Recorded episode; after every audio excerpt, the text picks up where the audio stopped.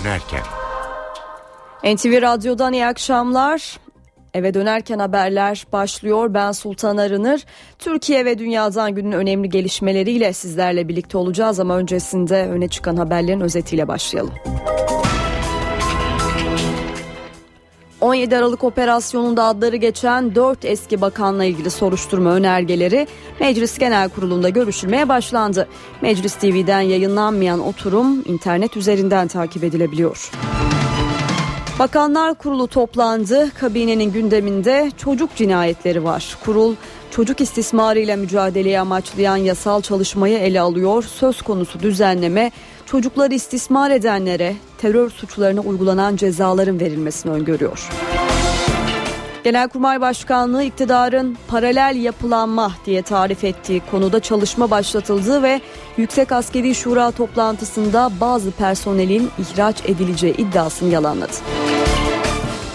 Enflasyondaki yükseliş Nisan ayında da sürdü. Yıllık bazda son iki yılın en yüksek seviyesi görüldü. Geçen ayın zam şampiyonuysa kadın gömleği oldu. Havada tavan fiyat uygulaması devam edecek. Ulaştırma Bakanlığı daha önce 299 lira olan iç hat uçuşlarındaki tavan bilet fiyatlarını 309 lira olarak revize etti. Temin Gebze İzmit bölümündeki viyadüklerde yenileme çalışması başladı. Araçlar E5 karayoluna yönlendiriliyor ve bu çalışmanın 81 gün süreceğini söyleyelim ve böylece öne çıkan haberlerin satır başlarını aktarmış olduk. Hemen ayrıntılara geçelim.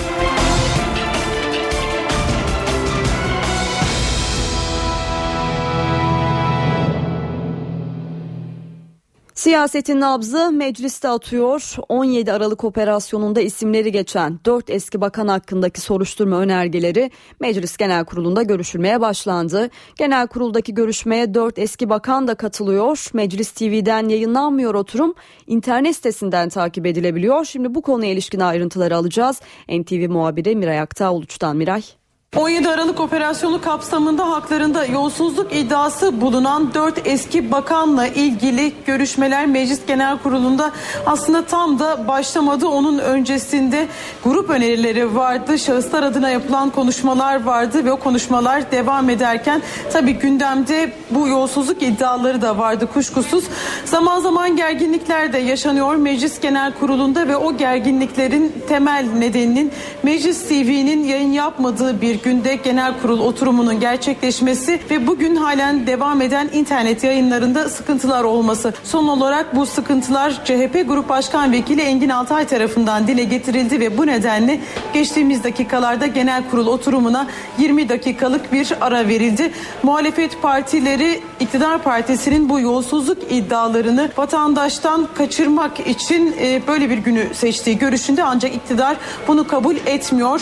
E, bu yöndeki açıklamada Nuri Nurettin Canikli'den geldi. AK Parti Grup Başkan Vekili böyle bir niyetimiz yok dedi. Bunun üzerine Milliyetçi Hareket Partisi o zaman bu oturumu erteleyelim yarın yapalım teklifinde bulundu. Meclis Başkan Vekili Meral Akşener şu sıralarda grup başkan vekilleriyle görüşüyor ama internetten yapılan yayında yaşanan sıkıntıdan ötürü Cumhuriyet Halk Partisi bu yayını bugünkü görüşmeyi oturumu kendi internet sitesinden canlı olarak yayınlıyor. Aynı zamanda CHP'li milletvekili Melda Onur da doğrudan genel kurul salonundan e, düzen düzenli olarak aralıksız olarak yayın yapıyor. Onlar da o şekilde e, halka ulaştırmaya çalıştıklarını ifade ediyorlar. Genel kurulda hazır bulunan liderlerden tek bir isim sayabiliriz. CHP Genel Başkanı Kemal Kılıçdaroğlu geçtiğimiz dakikalarda genel kurula geldi ve önümüzdeki dakikalarda oturumda artık soruşturma önergelerinin görüşülmeye başlanmasını bekliyoruz. Önce AK Parti sonrasında CHP'nin önergeleri görüşülecek. AK Parti 4 bakan hakkında tek önerge vermişti. CHP ise her bir bakanla ilgili ayrı ayrı önergeler vermişti.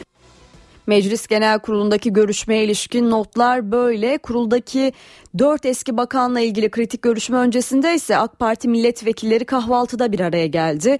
Ve bu toplantıda haklarında soruşturma önergesi verilen dört eski bakan da yer aldı ve ilk savunmalarını da bu toplantıda yaptılar. Şimdi edinilen bilgileri aktaralım sizlere.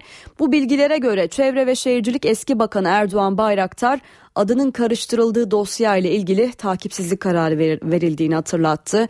Hakkındaki iddialar nedeniyle zor durumda kaldığını söyledi ve Bayraktar'ın sözlerini bitirdikten sonra gözlerinin dolduğu ve ağladığı da öğrenildi.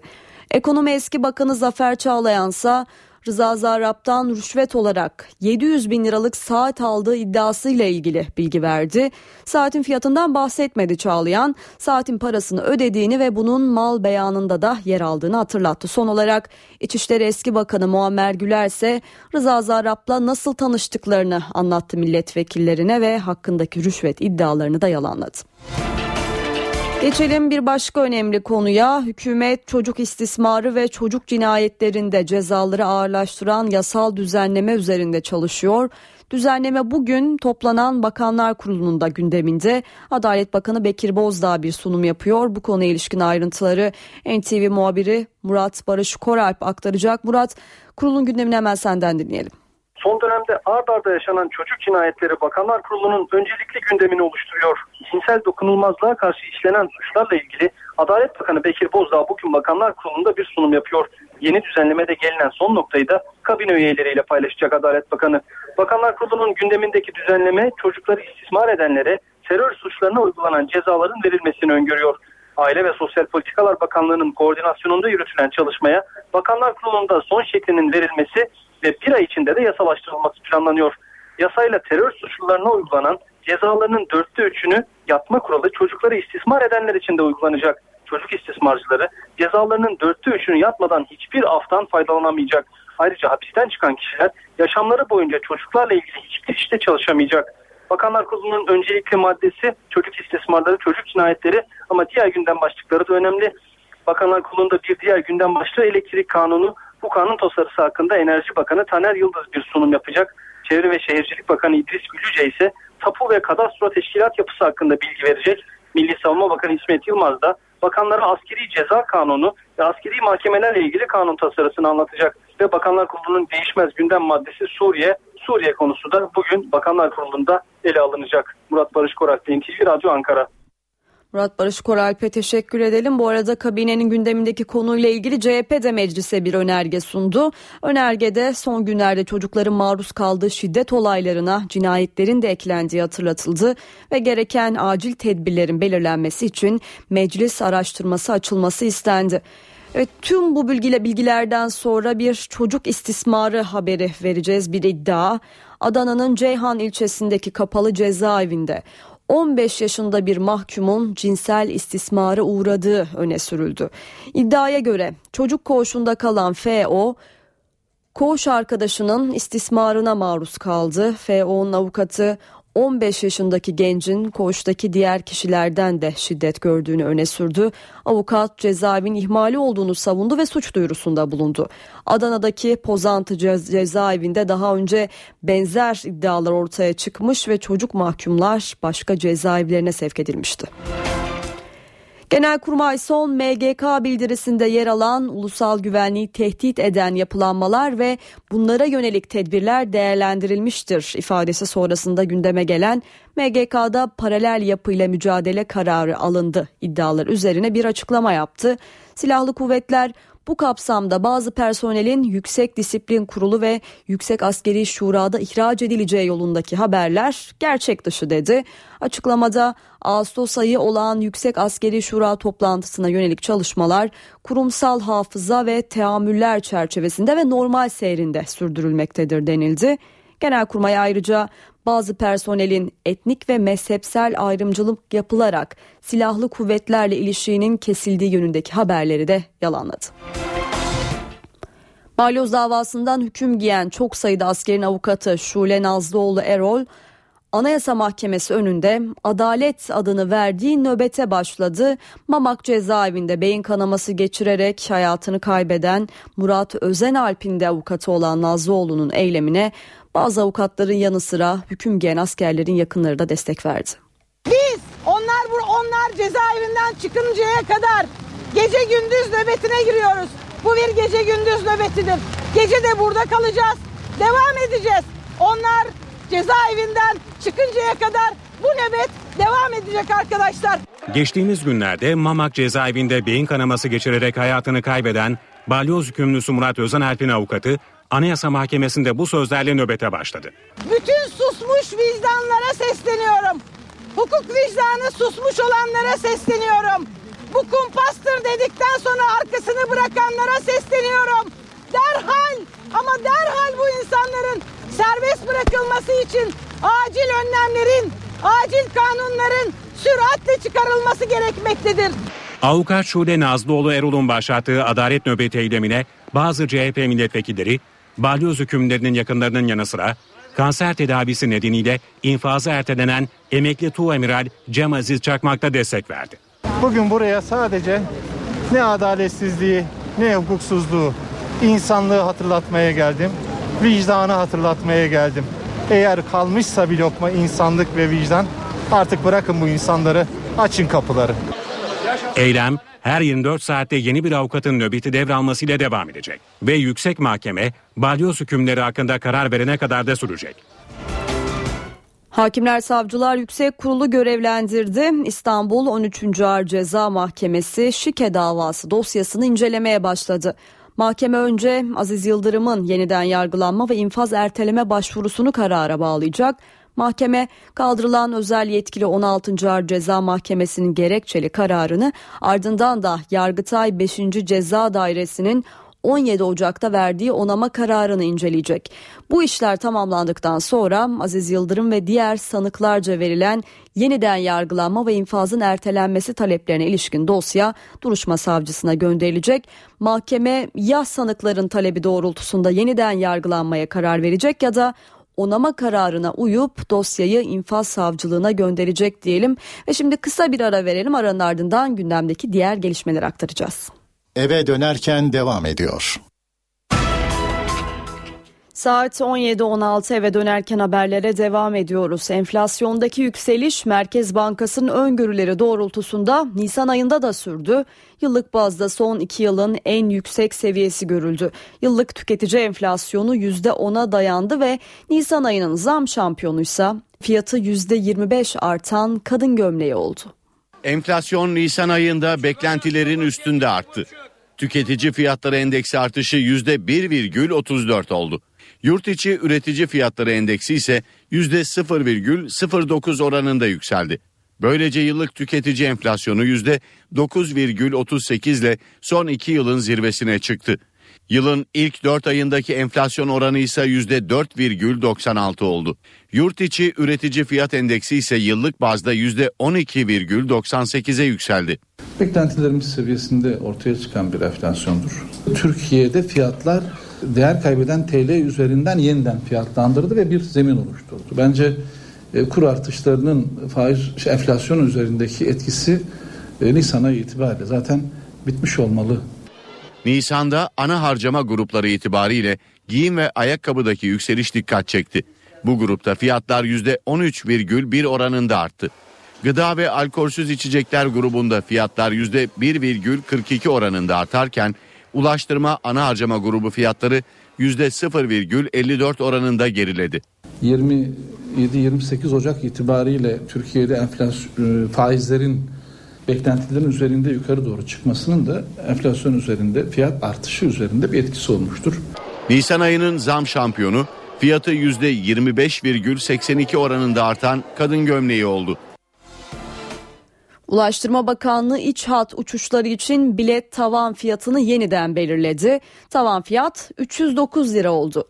İç hat uçuşlarında Aralık 2013'te 299 lira ile başlayan tavan fiyat uygulaması yani devam edecek. Ulaştırma Bakanı Lütfü Elvan havayolu şirketleriyle mutabakata varıldığını belirterek döviz kuru ve maliyetlerindeki 5 aylık yükselme nedeniyle tavan fiyatta 10 lira artışa gidildiğini açıkladı. Bakan Elvan iç hat uçuşlarında tavan fiyatın olağanüstü bir durum olmaması halinde 309 lira olarak devam edeceğini duyurdu.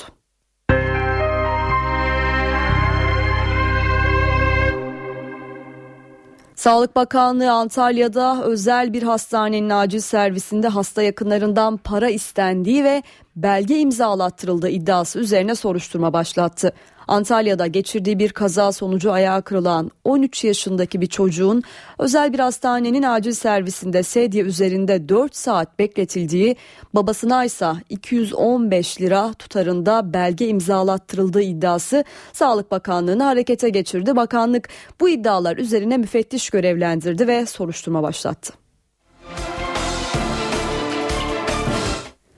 Temmuz ayında yapılacak kamu personeli seçme sınavına başvurular başladı. Sınava lisans mezunlarıyla bir lisans programında mezun olabilecek durumda olan adaylar başvurabilecek. Adaylar kılavuzla aday başvuru formuna ÖSYM'nin internet adresinden ulaşabilecek. Kamu personeli seçme sınavı 5-6 Temmuz tarihlerinde yapılacak ve başvurularda 14 Mayıs'ta sona erecek. Tem otoyolunun Gebze-İzmit bölümündeki viyadüklerde yaklaşık 3 ay sürecek olan bakım çalışması başladı. Sürücüler E5 karayoluna yönlendiriliyor ve bu nedenle de trafikte yoğunluk yaşanıyor. Tem otoyolu Gebze-İzmit arası trafik tek şeritten veriliyor ve bu çalışma tam 81 gün sürecek. Bu sabahtan itibaren oldukça yoğun görmeye alıştığımız Tema otoyolunda Gebze ile Körfez arası yol bomboş. Bunun yerine sürücüler Gebze kavşağından itibaren D100 karayoluna yönlendiriliyor. Gebze-İzmit arasındaki viyadükler yenileniyor. Gebze çıkışındaysa sürücüler E5'e yönlendiriliyor. Tem'de trafiğe tamamen kapatılan alanda ise iş makineleri çalışıyor. E, yaklaşık yarım saattir e, bekliyoruz. Haberiniz var mıydı çalışmadan? Evet vardı. İnşallah. Ben mecbur kaldınız herhalde. Evet mecbur kaldık. İnşallah bir çözüm bulacağız yani buna. Sadece viyadükler yenilenmeyecek. Aynı zamanda trafik işaretlemeleri de yapılacak. Hiç haberimiz yoktu bu yolun kapalı, ol- kapalı olduğunu bilsek girmezdik zaten. Çalışmalar 3 etapta tamamlanacak ve 24 Temmuz'a kadar sürecek. İstanbul son 10 yılın en kurak kışını geçirdi. Beklenen yağışlar bir türlü gelmeyince kente su sağlayan barajlardaki doluluk oranı da %29'a kadar düştü. Barajlardaki su son 10 yılın en düşük seviyesinde. Geçtiğimiz yıl Mayıs ayında bu oran %85'ti. Uzmanlar yazın buharlaşmayla birlikte su seviyesinin daha da azalacağı görüşünde. Hemen bir örnek de verelim bu konuya ilişkin. Sapanca Gölü'nde su çekilmesi devam ediyor. Göl normalden 2 metre geriye çekilince açıkta kalan iskele piknikçilerin mekanı oldu. Su çekilmeden önce iskeleydi, şimdi piknik alanı oldu. Son yağmurlar da Sapanca Gölü için yeterli olmadı. Göl için tüm umutlar Nisan ve Mayıs yağmurlarına bağlandı. Ancak gölden Sakarya ve Kocaeli'ne sürekli içme suyu çekildiği için son yağışlarda yetmedi. Sapanca Gölü'nün su seviyesi hala normalden 2 metre 10 santim daha az. Hafta sonu göle giden Sakaryalılar su çekilince açıkta kalan iskele ayaklarının yanına masa kurup piknik yaptı. Daha önceleri de buna yakın çekilmeler oluyordu daha önceki senelerde ama bu sene tabii yağışların da etkisiyle daha da azaldı su seviyesi. Yaklaşık bir metre daha diyebilirim yani fazla eski senelere göre. Gölü besleyen derelerin büyük bir bölümü kurudu. Yazın kuraklık çekilmemesi için hem Sakarya hem Kocaeli alternatif su kaynağı arayışına girdi. Kocaeli Büyükşehir Belediyesi yeni kuyu açmak için çalışma başlattı. Şimdi yurt geneli için yarınki hava tahminlerini alalım. NTV Meteoroloji Editörü Gökhan Abur'u dinliyoruz. İyi akşamlar. Rüzgarın kuzeye dönmesi ve kuvvetlenmesiyle sıcaklıklar Trakya'dan başlayarak yeniden azaldı. Serin havanın hafta boyu etkisini sürdürmesini bekliyoruz. Yarın kıyı Ege ve Batı Akdeniz'de hava kapalı ama önemli bir yağış beklemiyoruz. Marmara, Karadeniz, İç Ege, İç ve Doğu Anadolu'da ise aralıklarla devam edecek. Gün içinde Güneydoğu ve Doğu Akdeniz'de hafif yağışlar görülebilir. Çarşamba günü yağışlar hafifliyor. Güney Ege ve İç Ege'de hafif, Doğu ve Güneydoğu'da ise aralıklı yağışlar görülecek. Perşembe günü Marmara ve Kuzey Ege'de yağış yok. Doğu Akdeniz ve Güneydoğu'da daha kuvvetli olmak üzere yurdun diğer kesimlerinde ise yağış bekliyoruz. İstanbul'da yarın hava serin ve yağmurlu. Sıcaklık ise 14 dereceye kadar inecek. Poyraz gün içinde sert esmeye devam edecek. Ankara'da yarın yağmur giderek hafifleyecek. Sıcaklık ise 17 dereceye inecek. İzmir'de yarın yağış beklemiyoruz. Rüzgar serin esmeye sürdürecek ve sıcaklık 19 derecenin altına inecek. Hepinize iyi günler ve iyi bir hafta diliyorum. Hoşçakalın. Şimdi para ve sermaye piyasalarındaki işlemlere bakalım. Borsa İstanbul şu sıralarda 74.792 seviyesinde ve serbest piyasada dolar 2 lira 09 kuruştan işlem görüyor. Euro ise 2.91'den. Kapalı çarşıda ise Cumhuriyet altını 596 liradan satılıyor. Çeyrek altında söyleyelim. Çeyrek altında 144 liradan satılıyor diyelim ve şimdi bir araya gidelim. Saat başında yeniden sizlerle olacağız. Eve dönerken devam ediyor. NTV Radyo'dan tekrar iyi günler. Saat 18 ben Sultan Arınır. Eve dönerken haberlere devam ediyoruz. İlk olarak günün öne çıkan haberlerinden satır başlarını hatırlatalım. 17 Aralık operasyonunda adları geçen ve sonrasında görevlerinden ayrılan 4 eski bakanla ilgili soruşturma önergeleri Meclis Genel Kurulu'nda görüşülüyor. Canlı bağlantıyla parlamentodan son durum aktaracağız. Dört eski bakan bu oturum öncesinde ise genel merkezde haklarındaki iddialarla ilgili konuştu. Çevre ve Şehircilik eski bakan Erdoğan Bayraktar adının karıştırıldığı dosya ile ilgili takipsizlik kararı verildiğini hatırlattı. Sözlerini bitirdikten sonra da Bayraktar'ın gözlerinin dolduğu belirtildi. Ekonomi eski bakanı Zafer Çağlayan Rıza Zarrab'dan rüşvet olarak 700 bin liralık saat aldığı iddiası ile ilgili bilgi verdi ve saatin parasını ödediğini anlattı. İçişleri eski bakanı Muammer Güler ise hakkındaki rüşvet iddialarını yalanladı. Ekonomiden bir not aktaralım. Enflasyon Nisan ayında beklentinin üzerinde arttı ve Nisan ayının zam şampiyonu fiyatı %25 artan kadın gömleği oldu. İstanbul 13. Ağır Ceza Mahkemesi şike davası dosyasını incelemeye başladı. Mahkeme Aziz Yıldırım'ın yeniden yargılanma ve infaz erteleme başvurusunu karara bağlayacak. Öne çıkan haberlerden satır başları böyle. Hemen ayrıntılara geçelim.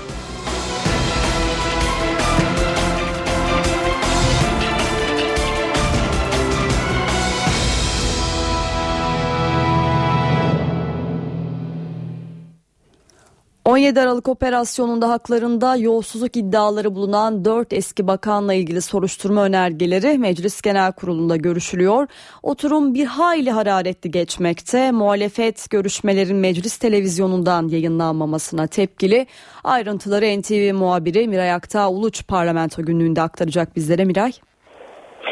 17 Aralık operasyonu kapsamında haklarında yolsuzluk iddiaları bulunan 4 eski bakanla ilgili soruşturma komisyonu açılıp açılmamasının ele alındığı Meclis Genel Kurulu oturumu başladı.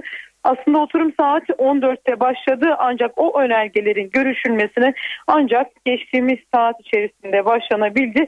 İlk olarak Adalet ve Kalkınma Partisi'nin önergesi e, ele alınıyor ve AK Parti tek komisyon kurulması talebinde bulunmuştu. Bu yüzden AK Parti'nin önergesinde dört eski bakanla ilgili tek bir komisyonun, tek bir soruşturma komisyonunun kurulması ele alınacak. İlk olarak İktidar Partisi'nden önergeyi veren isim Süreyya Sadi Bilgiç kürsüye çıkacak ve sonrasında HDP, CHP ve MHP adına muhalefet milletvekilleri konuşma yapacaklar ve daha sonra dört bakan kürsüye çıkacak ve o dört bakandan üçü ilk kez 17 Aralık operasyondan sonra kürsüye çıkmış olacak. Egemen Bağış daha önce Meclis Genel Kurulu'nda kürsüye çıkmış ve hakkındaki iddialara yanıt vermişti. Ancak diğer üçü bu e, iddiaların ardından ilk kez Meclis Genel Kurulu'nda kürsüye çıkarak operasyonun ardından yaşananlarla ilgili bu iddialarla ilgili kamuoyuna ve Türkiye Büyük Millet Meclisi'ne bilgi verecekler gizli oylama yapılacak Türkiye Büyük Millet Meclisi'nde. Bu yüzden gizli oylama kabinleri kuruldu. E, dört bakanın tamamı burada hazır bulunuyorlar. Egemen Bağış'a destek amacıyla eski e, bakanlığını yaptığı kurumdan AB Bakanlığından gelen bürokratlar da var bu, burada. E, oturum gergin geçiyor. Oturumun ilk gerginlik nedenlerinden biri Meclis TV'nin yayın yapmaması. Bununla ilgili olarak muhalefet milletvekilleri, muhalefet grup başkan vekilleri Meclis Başkanı Cemil Çiçek'i ziyaret ederek bu konuya ilişkin şikayetlerini dile getirdiler ve kendilerine şu yanıt verildi. TRT'den kendilerine gelen bilgiye göre, bilgilendirmeye göre TRT spor yayınlarını yapmak amacıyla bunların e, aksaklığa, kesintiye uğramaması amacıyla bugün Meclis TV olarak Meclis TV'nin yayınını TRT yayınlamayacağını söyledi. Bu nedenle Cumhuriyet Halk Partisi kendi internet sitesinden bir yayın yapıyor aslında ama Aynı zamanda CHP'li İstanbul Milletvekili Melda Onur da zaman zaman yaptığı gibi Meclis Genel Kurulu'ndan bugün de oturumu canlı olarak tablet bilgisayarından vatandaşlara ve kamuoyuna duyuruyor. Bu arada e, muhalefetin iddiası bu yayınların e, yapılmaması ile ilgili iddiası e, vatandaştan bu yolsuzluk iddialarının kaçırıldığı yönünde. Ancak AK Parti bunları kabul etmiyor ve bu yüzden e, karşılıklı tartışmalar yapılıyor ve bu tartışmaların sonunda Oktay Vural o zaman e, oturumu erteleyelim yarın yapalım şeklinde bir öneri getirdi. Ancak bu önerisi tabii kabul görmedi. E, meclisten internet yayının sağlıklı olmaması gerekçesiyle zaman zaman ara da verildi aslında oturuma ve o aralar sırasında meclisten teknik personelin meclis başkan vekili Meral Akşener'i bilgilendirdiği ve aşırı yoğunluk nedeniyle internet yayınlarında sıkıntı olduğunu ifade ettiği de belirtildi. E, Meclis Genel Kurulu'nda AK Parti'nin önergesi önce konuşuluyor demiştik. Onunla ilgili de görüşmeler başladı. Sonrasında CHP'nin 4 bakanla ilgili 4 ayrı soruşturma önergesi, soruşturma komisyonu kurulması yönündeki önergeleri ele alınacak ve o önergelerle ilgili görüşmelerinde çok geç saatlere kadar hatta hatta e, yarın belki sabahın ilk saatlerine kadar evet. devam etmesini bekliyoruz. Son bir not olarak meclisten şu ayrıntıyla bitirelim. Cumhuriyet Halk Partisi Genel Başkanı Kemal Kılıçdaroğlu bugün meclisteki genel kurdaki oturuma katıldı. MHP Genel Başkanı Devlet Bahçeli de burada Türkiye Büyük Millet Meclisi'nde ve Kılıçdaroğlu şu sıralarda dikkat çeken bir görüşme de yapıyor. Onu da buradan NTV Radyo dinleyicilerine duyuralım. Kılıçdaroğlu geçtiğimiz dakikalarda eski Genel Başkan Deniz Baykal'la bir araya geldi görüşme ilişkin detaylarla ilgili gelişmeleri de sonraki yayınlarımıza aktaracağız Sultan. Miray teşekkürler. Bu arada Bakanlar Kurulu toplantısı sona erdi. Hükümet Sözcüsü Bülent Arınç konuşuyor dinliyoruz. Olarak birlikte yaşanan yerlerde işlenmesi halinde de ağırlaştırıcı sebep kabul edilmektedir. Suçun yetişkinlere karşı işlenmesi halinde teferruatlarına girmeyeceğim. Cezalar yarı oranında artırılacaktır. Suçun çocuklara karşı işlenmesi halinde cezalar yine 1 bölü 2 oranında artırılacaktır. Cinsel taciz suçunun çocuğa karşı kamu görevinin sağladığı kolaylıktan faydalanarak ve biraz önce saydığım özel durumlar ve teşhir suretiyle işlenmesi halinde posta ve elektronik haberleşme araçlarının sağladığı kolaylıktan faydalanmak suretiyle işlenmesi halinde de ceza artırılacaktır. 15 yaşını bitirmiş çocukların rızası ile cinsel ilişkiye girmesine ilişkin düzenlemelerde de bu erken evlilikler veya çocuk evlilikler şeklinde de kamuoyunda görüşülüyor veya tartışılıyor. Burada da 15 yaşını bitirmiş çocukların yetişkinler tarafından kandırılarak veya ikna edilerek cinsel ilişkiye girmesi halinde sanığa verilecek ceza artırılmaktadır. Maalesef aile içi ilişkilerde ensest ilişki kurmanın cezası da artırılmaktadır. Sanığın 18 yaşından küçük olması, sanığın 18 yaşından büyük olması ve diğer durumlarda cezaların hangi noktadan hangi noktaya geleceği de tasarıda gösterilmektedir ama özet olarak sunduğum kadarıyla hemen hemen 1, 1, 1 bölü 2 oranına yakın bir şekilde cezalar artırılmaktadır. Faillere yönelik tedavi ve denetim uygulamasına ilişkin düzenlemelerde failleri çocuklardan veya mağdurlardan uzaklaştırıcı bazı hak yoksunlukları ve tedavi yükümlülüğü getirilmektedir. Cinsel suçlardan hapis cezasına mahkum olanlar için tıbbi tedaviye tabi tutulmaları, mağdurun bulunduğu yerlere yaklaşmaktan veya ikametinde bulunmaktan uzaklaştırılmaları vesaire bir takım tedbirlerde yine kanunda öngörülmektedir. Bence çok daha önemli bir hükme getiriyoruz. Çocuklara karşı işlenen bazı suçların koşullu salı verilme sürelerinin artırılmasına ilişkin bir düzenleme getiriliyor. Cinsel saldırı suçlarından hapis cezasına mahkum olanların şartlı salı verilme süreleri 2 bölü 3 oranından 4, 3 bölü 4 oranına çıkarılmaktadır. Çocuklara karşı işlenen bir suçtan dolayı ağırlaştırılmış müebbet hapis cezası alanlar bundan sonra 30 yıl yerine 39 yıl, müebbet hapis cezası alanlar 24 yıl yerine 33 yıl ceza infaz kurumlarında kalacaktır. Zorla evlendirmeye ilişkin düzenlemelerde evlenme yaşına ulaşmış kişilerin cebir veya tehditle baskı yapmak suretiyle istemedikleri kişilerle zorla evlendirilmesi suç olarak kabul edilmektedir bir yıldan üç yıla kadar hapis cezası verilmesi öngörülmektedir. Tabi detayları var. Sanıyorum tekemmül edip Türkiye Büyük Millet Meclisi'ne gönderildiğinde Sayın Adalet Bakanımız veya Aile ve Sosyal Politikalar Ka e, e, Bakanımızla birlikte olmak üzere kanun detayları konusunda sizlerle ayrıca bir basın toplantısı yaparak belki detayları üzerinde görüşme imkanı sağlayabilecektir. Değerli arkadaşlar her zaman olduğu gibi yine iç ve dış olaylarla gündemi meşgul eden konular üzerinde genel bir görüşme yapıldı. Ancak bugün bildiğiniz gibi Türkiye Büyük Millet Meclisi'nde de dört eski bakanla ilgili olarak meclis soruşturması önergeleri üzerinde görüşme yapılmaktadır. Bazı sayın bakanlarımızı nöbetçi olarak Türkiye Büyük Millet Meclisi'ne göndermiştik. Artık bu saatten itibaren de tüm bakan arkadaşlarımız bu önergelerin görüşülmesi üzerinde Türkiye Büyük Millet Meclisi toplantısını takip edeceklerdir. Kamuoyunu aydınlatmak bakımından şunu söylemeliyim. Milletvekillerinin vekaleten oy kullanmaları mümkün değildir. Ancak iş tüzüğümüz bildiğiniz gibi bakanlarımıza sadece bir bakana vekalet etmek suretiyle ayrıca oy kullanabilme imkanını da getiriyor. Biz bütün bakan arkadaşlarımızla birlikte bugünkü soruşturma önergeleri üzerinde hepimiz oy kullanmak istiyoruz. Eğer şu ana kadar oy kullanma mümkün olduysa Sayın Başbakan Yardımcısı Emrullah İşler bana vekaleten oyumu kullanmış olacaktır. Sorularınız varsa kısa kısa cevaplandırayım çünkü sizin de aklınız zannediyorum orada o görüşmeleri daha yakından belki takip edeceksiniz. Buyurun. Efendim hafta sonu bir açıklamanız yansıdı. Ee, köşk adayı oldukça merak ediyor Türkiye kamuoyu tarafından.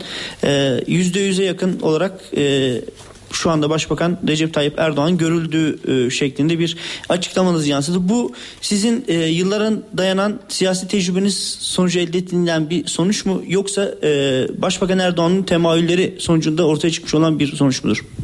İstişare yok. İstişare amaçlı sorulan sorulara cevap verilmez diyor meclis iş tüzüğü. Konuşmam çok açıktı. Bir buçuk saat sürdü. AK Parti Bursa İl Danışma Meclisi toplantısında yaptım ve tam istediğim gibi televizyonlarınız olduğu gibi bu konuşmayı verdi. Bu benim konuşmamdır. Bana göre doğrudur ve yerindedir. Başka bir soru? Buyurun. Efendim Adalet Bakanlığı'nın çalışması ile ilgili sormak istiyorum. Hücre cezası söz konusu olacak mı? Ee, çünkü onunla ilgili de bir artırım olacağı söyleniyordu. Bir de tıbbi müdahaleden bahsettiniz. Onu biraz açabilir misiniz? Tıbbi müdahale deyince çünkü hadımdan da bahsediliyordu daha önce ya da kimyasal bir müdahale mi olacak? Müsaadenizle bir sorum daha olacak. Dün bu konuyu değerlendirirken dizilerle ilgili bir eleştiri getirmiştiniz. Bu eleştirinin sonrasında bu dizilere yönelik bir çalışma bekleyelim bir dakika, mi? Bir dakika o kadar çok şey söyledin ki. Bir daha kısaca tekrarla bakalım kusura bakma. Hücre cezasından bahsediliyor. Yani Hücre cezasının evet hücre artırılması ile ilgili. Evet. Buna ilişkin bir çalışma var mı? Tıbbi müdahale konusunu biraz açabilir misiniz? O tıbbi müdahalede Evet. kimyasal müdahale mi var? Evet. Ve dizilerle ilgili eleştirileriniz sonrasında bir yeni bir çalışma, yeni bir düzenleme bekleyelim mi? Teşekkür, ederim. Sağ olun. Yani bu tabi kısaca ana hatlarını saydığım yasal düzenlemenin detaylarını sizlere sayın bakanlarımız anlatırlar. Hücre cezası dediğimiz konu esasen infaz kanunu içerisinde bulunan ve geçmişe dayalı bir konudur. Ben size bazı suçları işleyenlerin ağırlaştırılmış müebbet hapis veya müebbet hapis cezasına alanların yani haklarında hüküm kesinleşmiş olanların infazı nasılsa cinsel suçlar ve cinsel sebeplerle öldürmeler neticesinde verilen kararların da adeta onlarla aynı şekilde uygulanacağını söyledim. Yani ağırlaştırılmış müebbet olursa infazı 39 sene olacaktır ve müebbet hapis olursa 33 yıl olacaktır. Şüphesiz bu infazın içerisinde tek başına bir hücrede belli bir süreyi geçirmesi şartı da vardır. Yani infaz kanununda bu cezalardan mahkum olanlar nasıl bir infaz hukukuna tabi ise bizim yaptığımız düzenlemede de böyle olacaktır. Hücre, tecrit veya bir başka şey. Yani kanundaki tabiri sizler daha kolay bulabilirsiniz. Tıbbi müdahaleden hadımlaştırılmayı kastetmiyoruz. Yani suçun faili bu konularda psikolojik olarak tedavi noktasında veya bir başka biyolojik olarak tedavi noktasında olabilir. Çünkü bu tür suçları işleyenlerin bir kısmının belki bünyesel belki de psikolojik olarak bazı rahatsızlıklarının bulunduğu da tespit edilmiş olabilir veya bu suçu işledikten sonra başka suçları işlememesi, nadim olması ve cezanın caydırıcı olma noktasında etkisini göstermesi için bir tedavi kendisine öngörülebilir. Ama kısırlaştırılma, hadım olma vesaire bunlar bu yasa tasarısı içerisinde düşünülmedi. Dizilerle ilgili konuyu Tekrar huzurlarınızda kısaca ifade edeyim. Bursa seyahatim sırasında sorulmuştu. Arkadaşlar bu suçlar kendiliğinden ortaya çıkmıyor. Bu suçlarda artış mutlaka var. İstatistikler de Bakanlar Kurulumuzda gündeme geldi. Yıl içerisinde artış istidadı gösteriyor. Bunun toplumsal sebeplerine eğilmemiz lazım.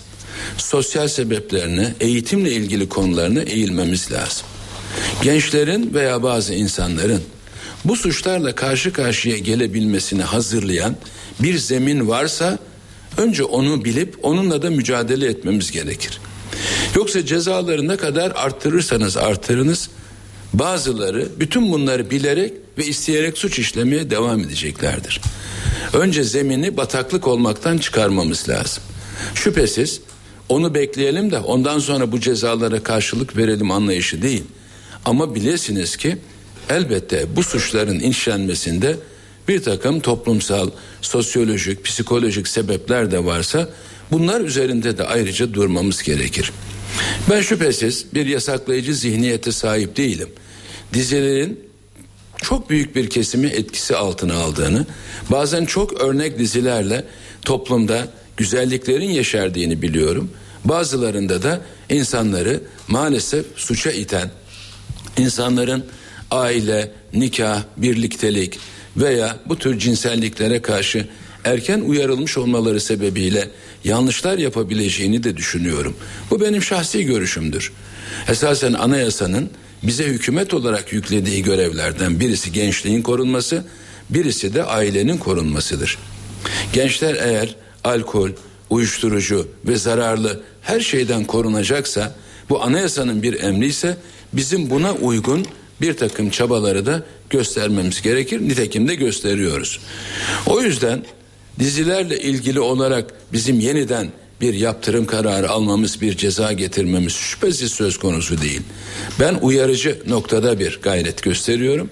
İkincisi de esasen radyo ve televizyon yayıncılığında bizim yayın ilkelerimize aykırı hareketler varsa bunların karşılığı rütükün vereceği veya koyacağı müeyyidelerdir. Bunların dışında sadece tavsiye edici, sadece dikkat çekici bazı söylemlerde bulunmamızı şüphesiz tabii karşılamak gerekir. Evet birinci sırayı bitirelim. E, efendim, e, İsrail'e Mavi Marmara saldırısında yaşamını yitirenlerin ailelerine ödenecek tazminat konusunda yine bir takım bilgiler yansıyor. Anlaşmaya varıldığı tazminatın belirlendiği şeklinde ve açıklamanın yapılması için İsrail'in onayının beklendiği şeklinde. İsrail'in? Onayının beklendiği şeklinde yani eş zamanlı olarak bir açıklama yapılacağı şeklinde ve bununla bağlantılı olarak da normalleşme süreci kapsamında büyük elçilerin atanması yine gündemde olduğu bilgileri yansıdı. Bunlarda son durum nedir ve bunlara bağlı olarak yine hafta sonu bazı haberlerde Başbakan Erdoğan da iki hafta içerisinde Gazze'ye bir ziyareti ol, olacağı söylendi. E, buna da ilişkin son durum nedir? Teşekkür ederim. İsrail'le Mavi Marmara olayından sonra özür dilenmesini takiben yaralılara veya ölenlerin ailelerine zarar tazmin edilmesi konusunda yaptığımız çalışmaları zaman zaman sizlere iletiyorum. Son ilettiğim noktadan henüz bugüne bir gelişme yok. Dolayısıyla gazetelerde çıkan haberleri daha önceki açıklamalarım kapsamında düşünebilirsiniz. İkinci konuda Sayın Başbakanımızın yakın bir gelecekte Gazze'yi ziyareti planlanmış değildir. Böyle bir düşünce gerçekleşebilirse onu da sizlerle paylaşırım. Evet aramızdaki tazminat görüşmeleri olumlu cereyan etti. Belli bir noktaya kadar geldik. Ancak henüz imza noktasında değiliz veya imza atalım artık deme noktasında değiliz. Buna da yakın bir zamanda kavuşabileceğimizi ümit ediyorum. Biz o üç maddelik haritanın bir an önce uygulanmasını bekliyoruz. Evet. Efendim bu KPSS sınavı ile ilgili e, Sayın Faruk Çelik'in e, bakanlığı ile ilgili bazı e, bilgiler yansıdı.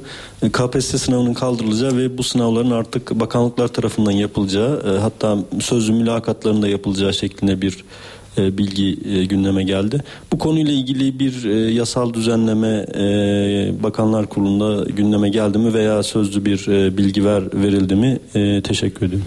Hayır bugün için böyle bir şey olmadı. Esasen Sayın Bakan Faruk Çeklik Sayın Cumhurbaşkanımızla birlikte Gürcistan'da bulunuyor.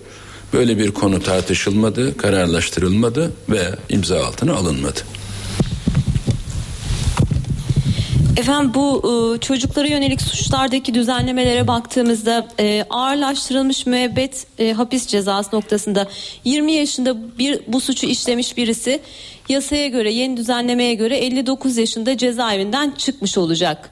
E, bu anlamda e, bazı maddelere de baktığımda e, cinsel e, suçlarda yetişkinlerde yetişkinlere karşı işlendiğinde ve çocuklara karşı işlendiğinde de yine yarı oranında arttırım öngörülüyor.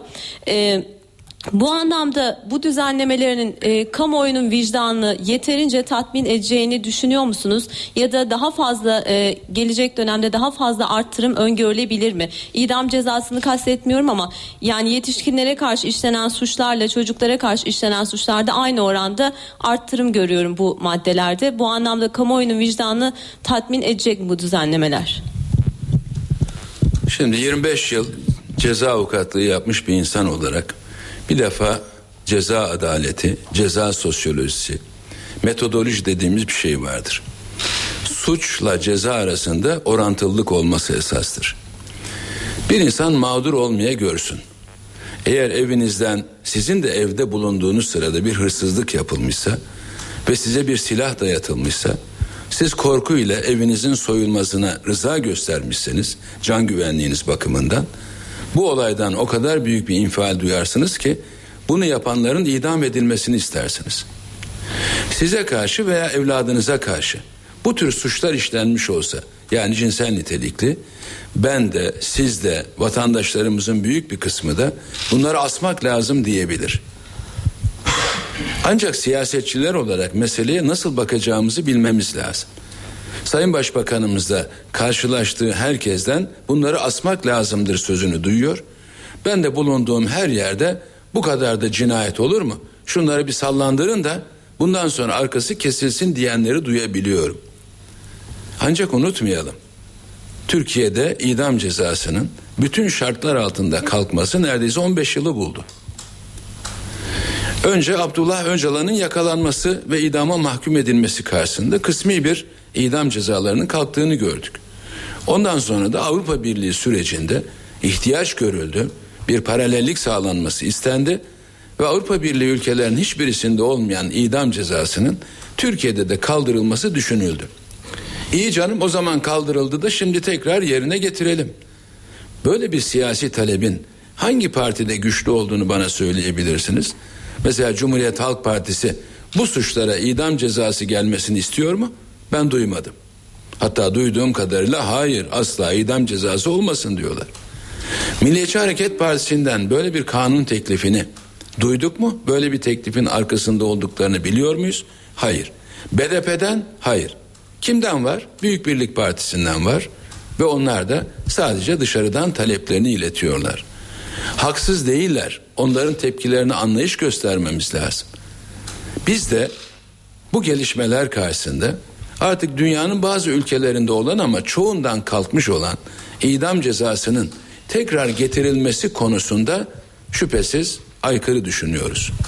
Yani bir hukuki düzenlemeye şu anda ihtiyaç olmadığına inanıyoruz idamla ilgili olarak. Bunun yerine ne yapılabilir? Cezalarda asıl olan caydırıcılıktır. Eğer caydırıcı noktada bir ceza süratle verilebilir ve bunlar bugün yarın dışarıya çıkacakları inancını kaybederlerse ve ağırlaştırılmış müebbet hapisle müebbet hapis cezasının infazına tabi olurlarsa bence bu caydırılırk açısından fevkalade yerinde olur diye şahsen düşünüyorum. Siz 39 yıl az mı zannediyorsunuz? 33 yılı 33 gün gibi mi düşünüyorsunuz? Değerli arkadaşlar bu bir. İkincisi kamuoyunda şöyle bir yanlış intiba var. Mesela bugün bakanlar kurulumuzda da Sayın Başbakanımız yüreğinin yandığını ifade etti. Yani bir edepsiz adam, bir cani karısını veya nişanlısını sokak ortasında döve döve öldürmüş. Kamuoyu bunun cezasız mı kaldığını zannediyor veya bunun cezasının az mı olduğunu düşünüyor. Geçmiş ceza kanunumuzda 450. madde kasten öldürme fiilinin değil ama tahammüden öldürme fiilleri içerisinde bunun cezasını idam olarak verirdi. Aynı hükümler 2005'ten bu yana Türk Ceza Kanunu'nda da vardır. Hepsinin karşılığı da ağırlaştırılmış müebbet hapistir. Yani Türkiye'de idam karşılığı olan suçların tamamı ağırlaştırılmış müebbet hapis cezasıyla karşılanıyor. Hükümet Sözcüsü Bülent Arıncı dinledik. Bakanlar Kurulu'nun gündemi çocuk istismarı ve cinayetlerine ilişkin alınan kararlardı. Gündeme ilişkin alınan kararları Bülent Arınç değerlendirdi ve cezalar yarı yarıya artırılacak dedi. Ağırlaştırılmış müebbet olursa bunun infazının 39 yıl olacağını belirtti. Bülent Arınç ve tabi gazetecilerin gündeme ilişkin sorularını da cevapladı. Biz de sizlere NTV Radyo aracılığıyla bu açıklamaları dinlettik diyelim. Şimdi bir araya gidelim. Aranın ardından gündemdeki diğer gelişmeleri aktaracağız. Eve dönerken devam ediyor. İstanbul trafiğindeki son durumu aktaralım. İlk olarak Boğaziçi Köprüsü'ne bakacağız. Avrupa'dan Anadolu'ya geçişlerde yoğunluk var. Köprü trafiği Çağlayan'dan başlıyor. Ters istikamette Anadolu'dan Avrupa'ya geçişlerde. Köprüde trafik açık ama köprü girişine kadar yoğunluk söz konusu. Fatih Sultan Mehmet Köprüsü'nde ise Avrupa'dan Anadolu'ya geçişlerde köprü trafiği Hastal'dan itibaren başlıyor. Anadolu'dan Avrupa'ya geçişlerde de trafik Kavacık'tan başlıyor. Köprü girişinden itibaren de yoğun akıcı bir trafik olduğunu söyleyelim. Bu arada bazı noktalarda kazalar var. Basın Ekspres iki terli İstoç yönünde bir kaza söz konusu. Bu nedenle bir şeritte trafiğe kapalı. Tem Kavacık Elmalı yönünde de trafik kazası var. Burada da bir şerit trafiğe kapalı. Bölgeye ekiplerin sevk edildiğini söyleyelim. İki terli köprüsü kavşağı ve Halkalı yönünde de bakım çalışması var. Bu nedenle de bu noktada da bir şerit trafiğe kapalı. Eve dönerken haberlere devam ediyoruz. Diyarbakır'da PKK tarafından kaçırıldığı iddia edilen 15 yaşındaki bir çocuk serbest bırakıldı. Lice ilçesindeki karakol yapımını protesto eylemine katılan 15 yaşındaki gençten bir süredir haber alınamıyordu. 15 yaşındaki genç dün gece evlerinin yakınında serbest bırakıldı. Sağlık durumu iyi.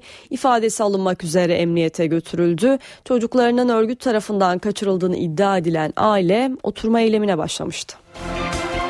Gezi olayları sırasında başına isabet eden gaz fişeği nedeniyle hayatını kaybeden Berkin Elvan soruşturmasında yeni bir gelişme yaşandı.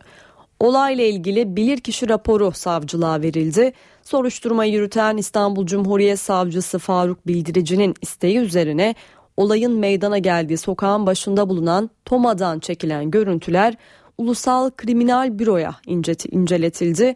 Berkin Elvan'ın vurulduğu anın 6 saat sonrasına ait görüntüleri inceleyen Ulusal Kriminal Büro'nun hazırladığı 155 sayfalık rapor bugün soruşturma dosyasına konuldu. Raporda 35 dakikalık görüntülere ilişkin bilgilere yer verildiği öğrenildi. Raporun ayrıntıları ise henüz açıklanmış değil. Geçen hafta Amerika'da öldürülen 17 yaşındaki Türk öğrenci Diren Dede Bodrum'da toprağa verildi.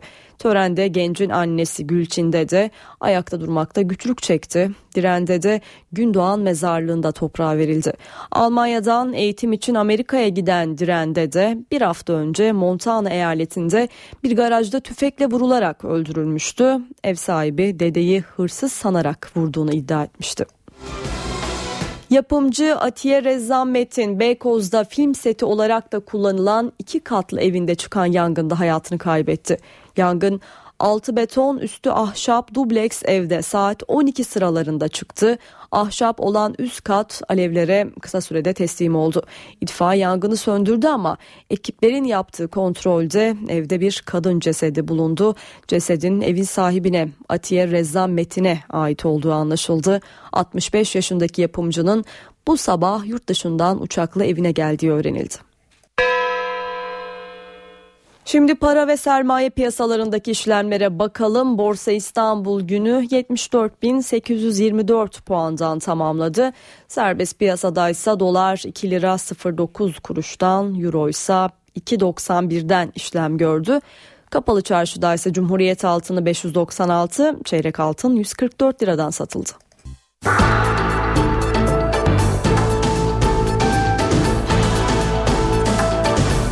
Ekonomi Günlüğü Enflasyondaki yükseliş Merkez Bankası'nın öngörüleri doğrultusunda Nisan ayında da sürdü. Yıllık bazda son iki yılın en yüksek seviyesi görüldü. Şimdi ayrıntıları alacağız. NTV Ankara İstihbarat Şefi Ahmet Ergen'den. Ahmet, rakamsal verileri ve yükselişte hangi faktörlerin etkili olduğunu senden dinleyelim. Önce şunu belirtelim. Piyasa beklentilerinin oldukça üstünde bir enflasyon rakamı geldi Nisan ayı için. Piyasalarda yapılan anketlere göre tüketici fiyatları endeksinin Nisan ayında %0,88 oranında artması bekleniyordu. Ancak gerçekleşme %1,34 oranında artış şeklinde oldu ve bu gerçekleşmenin ardından yıllık rakam tüketici fiyatları endeksinde %9,38'e yükseldi. Ee, burada da baktığımızda e, bir puanlık bir artış söz konusu. Mart sonu itibariyle %8,39'luk bir rakam söz konusuydu. %9,38'e yükseldi yıllık enflasyon. Ee, bir önemli nokta daha var. Ee, yılın ilk 4 ayındaki enflasyon oranı da Nisan sonuçlarıyla birlikte %4,96 oldu. Ne etkili oldu bu artışta bunu aktaralım. Ana harcama grupları itibariyle baktığımızda en yüksek oranlı artış, en dikkat çekici artış giyim ve ayakkabı grubunda e, yeni sezon ürünlerinin e, yeni fiyatlarla piyasaya girmesi sonrasında %13,1 oranında giyim ve ayakkabı grubunda bir artış olduğunu görüyoruz. Gıda ve alkolsüz içeceklerde de artış oranı %1,42 ev eşyasında %1,57'lik bir artış var. Düşüş gösteren gruplar itibariyle baktığımızda da ulaştırma dikkat çekiyor. %0,54'lük bir düşüş söz konusu. Tüketici fiyatları endeksi itibariyle seçilmiş ürünler bazında yapılan değerlendirmeye göre durumu da aktaralım. Fiyatı en fazla artan ürün. Bir anlamda zam şampiyonu kadın gömleği oldu. Kadın gömleğinin fiyatı %25,82 oranında arttı.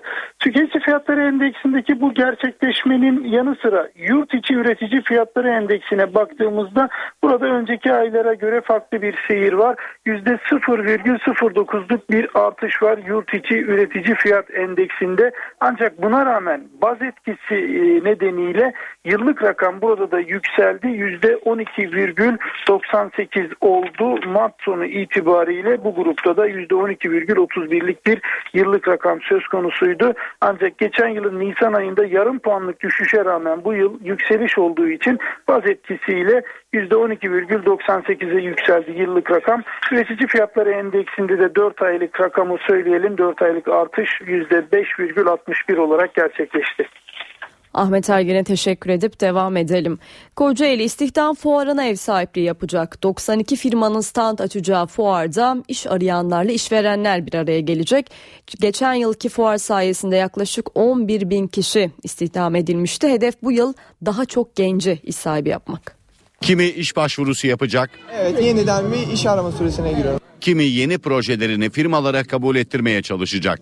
İşsizlere umut olan fuar dördüncü kez Kocaeli'de açılıyor. Doğu Marmara İnsan Kaynakları ve İstihdam Fuarı iş arayanlarla işverenleri bir araya getirecek.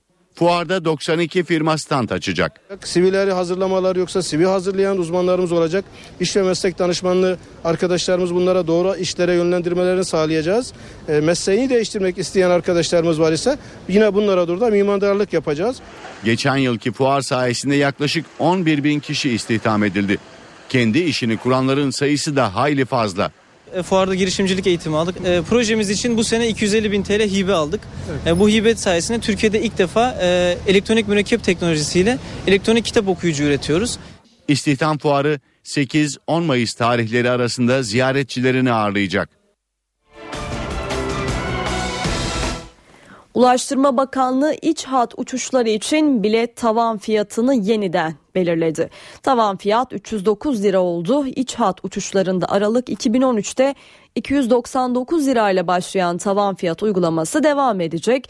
Ulaştırma Bakanı Lütfü Elvan havayolu şirketleriyle mutabakata varıldığını belirterek döviz kuru ve maliyetlerdeki 5 aylık yükselme nedeniyle tavan fiyatta 10 lira artışa gidildiğini açıkladı. Bakan Elvan iç hat uçuşlarında tavan fiyatın olağanüstü bir durum olmaması halinde 309 lira olarak devam edeceğini duyurdu diyelim. Şimdi kısa bir araya gidelim. Aranın ardından gündemdeki diğer gelişmeleri aktaracağız. Eve dönerken devam ediyor. Eve dönerken haberlere devam ediyoruz. Muğda yolculuk yine facia ile sonuçlandı. Ege'de kaçak taşıyan bir tekne battı. 22 kişi hayatını kaybetti. Yunan yetkililer 65 kişiyi taşıyan teknenin sabaha karşı Ege'nin doğusunda Sisam adası yakınlarında battığını duyurdu. Tekne faciasında 22 kişinin öldüğü, 39 kişinin de kurtarıldığı açıklandı. Yunan yetkililer ölenler arasında 3 çocuğun daha olduğunu belirtiyor. 4 kişinin hala kayıp olduğu açıklandı. Türkiye'den yola çıktığı tahmin edilen kaçakların hangi ülkenin vatandaşı olduğuysa henüz bilinmiyor. Afganistan'da heyelan felakete yol açtı. 2000'den fazla kişi öldü, binlerce kişi de evsiz kaldı. Yetkililer toprak altındakilere ulaşma çalışmalarını ise sonlandırdı. Afganistan'da cuma günü meydana gelen heyelanda toprak altında kalanları kurtarma çalışmaları sonlandırıldı. Canlı bulma umudu kalmayan yetkililer şimdi bu büyük felaketten kurtulanlara yardım ulaştırmaya çalışıyor. Olayın ardından yardım kuruluşlarının bölgeye akın etmesine rağmen günlerdir yardım alamayanlar var. Ailemin altı üyesi çamurun altında. Biz de kendimizin yaptığı bir çadırda yaşıyoruz. Henüz bir çadır, battaniye ya da yiyecek verilmedi. Sahip olduğumuz her şeyi kaybettik. Ailemizden ölenler oldu. Şimdi de çöl gibi bir yerde yaşamaya çalışıyoruz. Tacikistan sınırındaki dağlık bölgede bulunan Hobo Barik köyünü yutan toprak kaymasında ölü sayısı henüz netleşmiş değil. Toprak altındakilere ulaşmak için makinelerin yanı sıra köylüler de kürekleriyle çaba harcıyor. 300 evin toprak altında kaldığını söyleyen Afgan yetkililer ölü sayısının 2000'den fazla olduğunu tahmin ediyor. Ukrayna'nın doğusunda birçok kentte kontrol artık Rusya yanlıların elinde ancak o kentlerden biri olan Slavyansk'ta durum biraz daha farklı. Ukrayna ordusu kenti kuşatmış durumda. Her an bir operasyonun beklendiği bölgeden çatışma ve can kayıpları haberleri de geliyor. Ukrayna'nın doğusunda gerilim düşmüyor, aksine gün geçtikçe artıyor. Özellikle de Slavyansk kentinde. Kent merkezi Rusya yanlarının kontrolünde. Ukrayna ordusu ise kenti kuşatmış durumda. Böyle bir durumda çatışma kaçınılmaz oluyor. Son olarak Rusya yanlısı militanlar Ukrayna askerlerine pusu kurdu. Ukrayna İçişleri Bakanı yaşamlarını yitiren askerler ve yaralılar olduğunu açıkladı. Bununla birlikte Rus yanlısı militanların kent merkezine doğru çekildiği yönünde bilgiler geliyor. Kent merkezi şimdilik sakin ancak Ukrayna ordusunun geniş çaplı bir operasyon düzenlemesinden endişe ediliyor. Kentteki Rusya yanlıları tedirgin. Faşizm istemiyoruz. Bu kentte bizler kardeş gibiydik. Umarım bu böyle devam eder.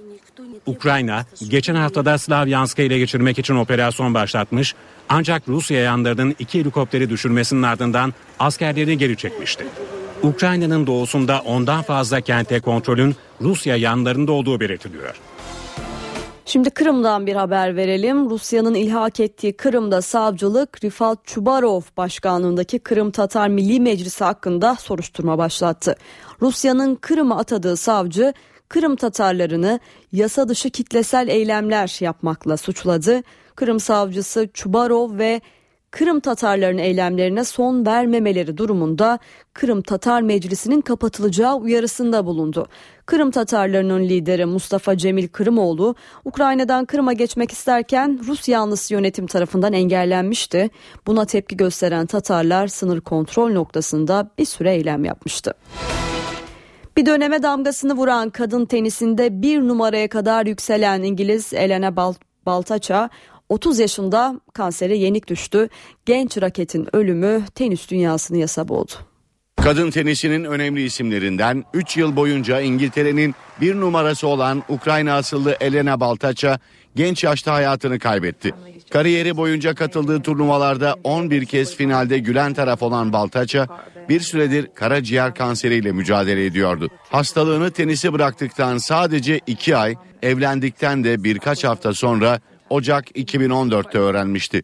İngiliz tenis milli takımının vazgeçilmez oyuncusu ülkesini 2012 olimpiyatlarında da temsil etmişti. Baltaça'nın ölümü tenis dünyasını yasa boğdu. Takım arkadaşı Laura Rapson'dan tenis dünyasının efsanelerinden Chris Stewart'a kadar birçok isim üzüntülerini dile getirdi. Arkadaşları Baltaça'nın ölümünün ardından projelerinin yarım kalmaması için de harekete geçti. Haziran ayında hem kanser hastanesi hem de tenis akademisi için düzenlemeyi planladığı yardım organizasyonunu şimdi onu sevenler gerçekleştirecek. Andy Murray, Martina Navratilova, Tim Hanım gibi aktif tenise devam eden ya da emekli olan birçok tenisçi 15 Haziran'daki bağış organizasyonuna katılacaklarını açıkladı. Şimdi yurt geneli için yarınki hava tahminlerini alalım. NTV Meteoroloji Editörü Gökhan Abur'u dinliyoruz. İyi akşamlar. Rüzgarın kuzeye dönmesi ve kuvvetlenmesiyle sıcaklıklar Trakya'dan başlayarak yeniden azaldı. Serin havanın hafta boyu etkisini sürdürmesini bekliyoruz. Yarın kıyı Ege ve Batı Akdeniz'de hava kapalı ama önemli bir yağış beklemiyoruz. Marmara, Karadeniz, İç Ege, İç ve Doğu Anadolu'da ise aralıklarla devam edecek. Gün içinde Güneydoğu ve Doğu Akdeniz'de hafif yağışlar görülebilir. Çarşamba günü yağışlar hafifliyor. Güney Ege ve İç Ege'de hafif, Doğu ve Güneydoğu'da ise aralıklı yağışlar görülecek. Perşembe günü Marmara ve Kuzey Ege'de yağış yok. Doğu Akdeniz ve Güneydoğu'da daha kuvvetli olmak üzere yurdun diğer kesimlerinde ise yağış bekliyoruz. İstanbul'da yarın hava serin ve yağmurlu. Sıcaklık ise 14 dereceye kadar inecek. Poyraz gün içinde sert esmeye devam edecek. Ankara'da yarın yağmur giderek hafifleyecek. Sıcaklık ise 17 dereceye inecek.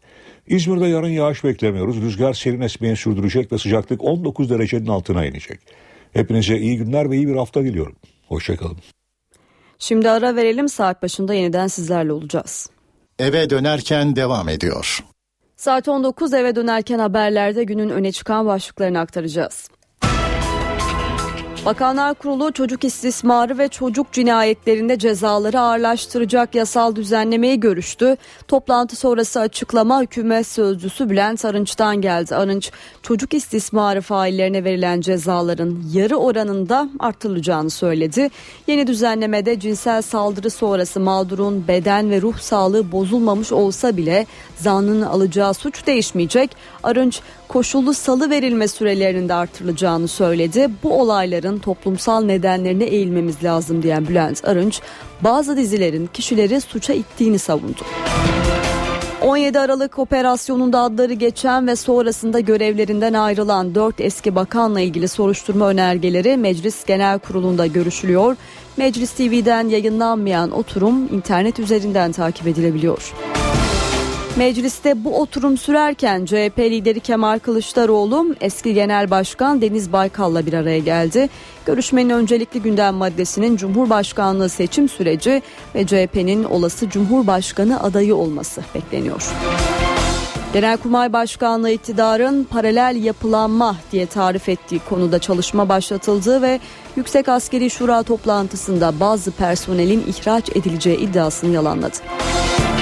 İstanbul 13. Ağır Ceza Mahkemesi şike davası dosyasını incelemeye başladı. Mahkeme Aziz Yıldırım'ın yeniden yargılanma ve infaz erteleme başvurusunu karara bağlayacak. Enflasyondaki yükseliş Nisan ayında da sürdü. Yıllık bazda son iki yılın en yüksek seviyesi görüldü. Geçen ayın zam şampiyonuysa kadın gömleği oldu.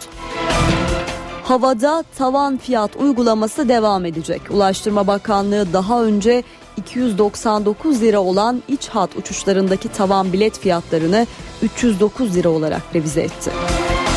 Temin Gebze İzmit bölümündeki viyadüklerde yenileme çalışması başladı. Araçlar E5 karayoluna yönlendiriliyor ve bu çalışma 81 gün sürecek. Ege Denizi'nde Sisam Adası açıklarında kaçakları taşıyan bir tekne battı. 22 kişi hayatını kaybetti.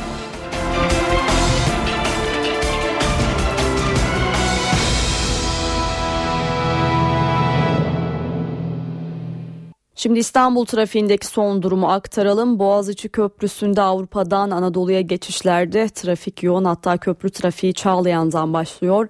Anadolu'dan Avrupa'ya geçişlerde ise köprü girişine kadar bir yoğunluk söz konusu. Fatih Sultan Mehmet Köprüsü'ne bakalım. Bu noktada da Avrupa'dan Anadolu'ya geçişlerde yoğun bir trafik var. Köprü trafiği Hastal'dan başlıyor. Köprüyü geçtikten sonra trafiğin daha yoğun akıcı bir şekilde ilerlediğini söyleyelim. Anadolu'dan Avrupa'ya geçişlerde ise köprü trafiği Kavacık'tan başlıyor. Zira burada bir kaza söz konusu. Köprü girişinden sonra yine trafik açılıyor diyelim. Bazı noktalarda kaza var. Az önce de söyledik. Tem Kavacık Elmalı yönünde bir kaza var. Bir şerit trafiğe kapalı. Basın Ekspres iki terli İstoç yönünde de kaza var. Bu noktada da bir şerit trafiğe kapanmış durumda. Ve böylece eve dönerken haberleri noktalıyoruz. NTV Radyo'da kısa bir aranın ardından Cem Dizdar ve Gürcan Bilgiç'le Çift Forvet programını dinleyebilirsiniz. Hoşçakalın.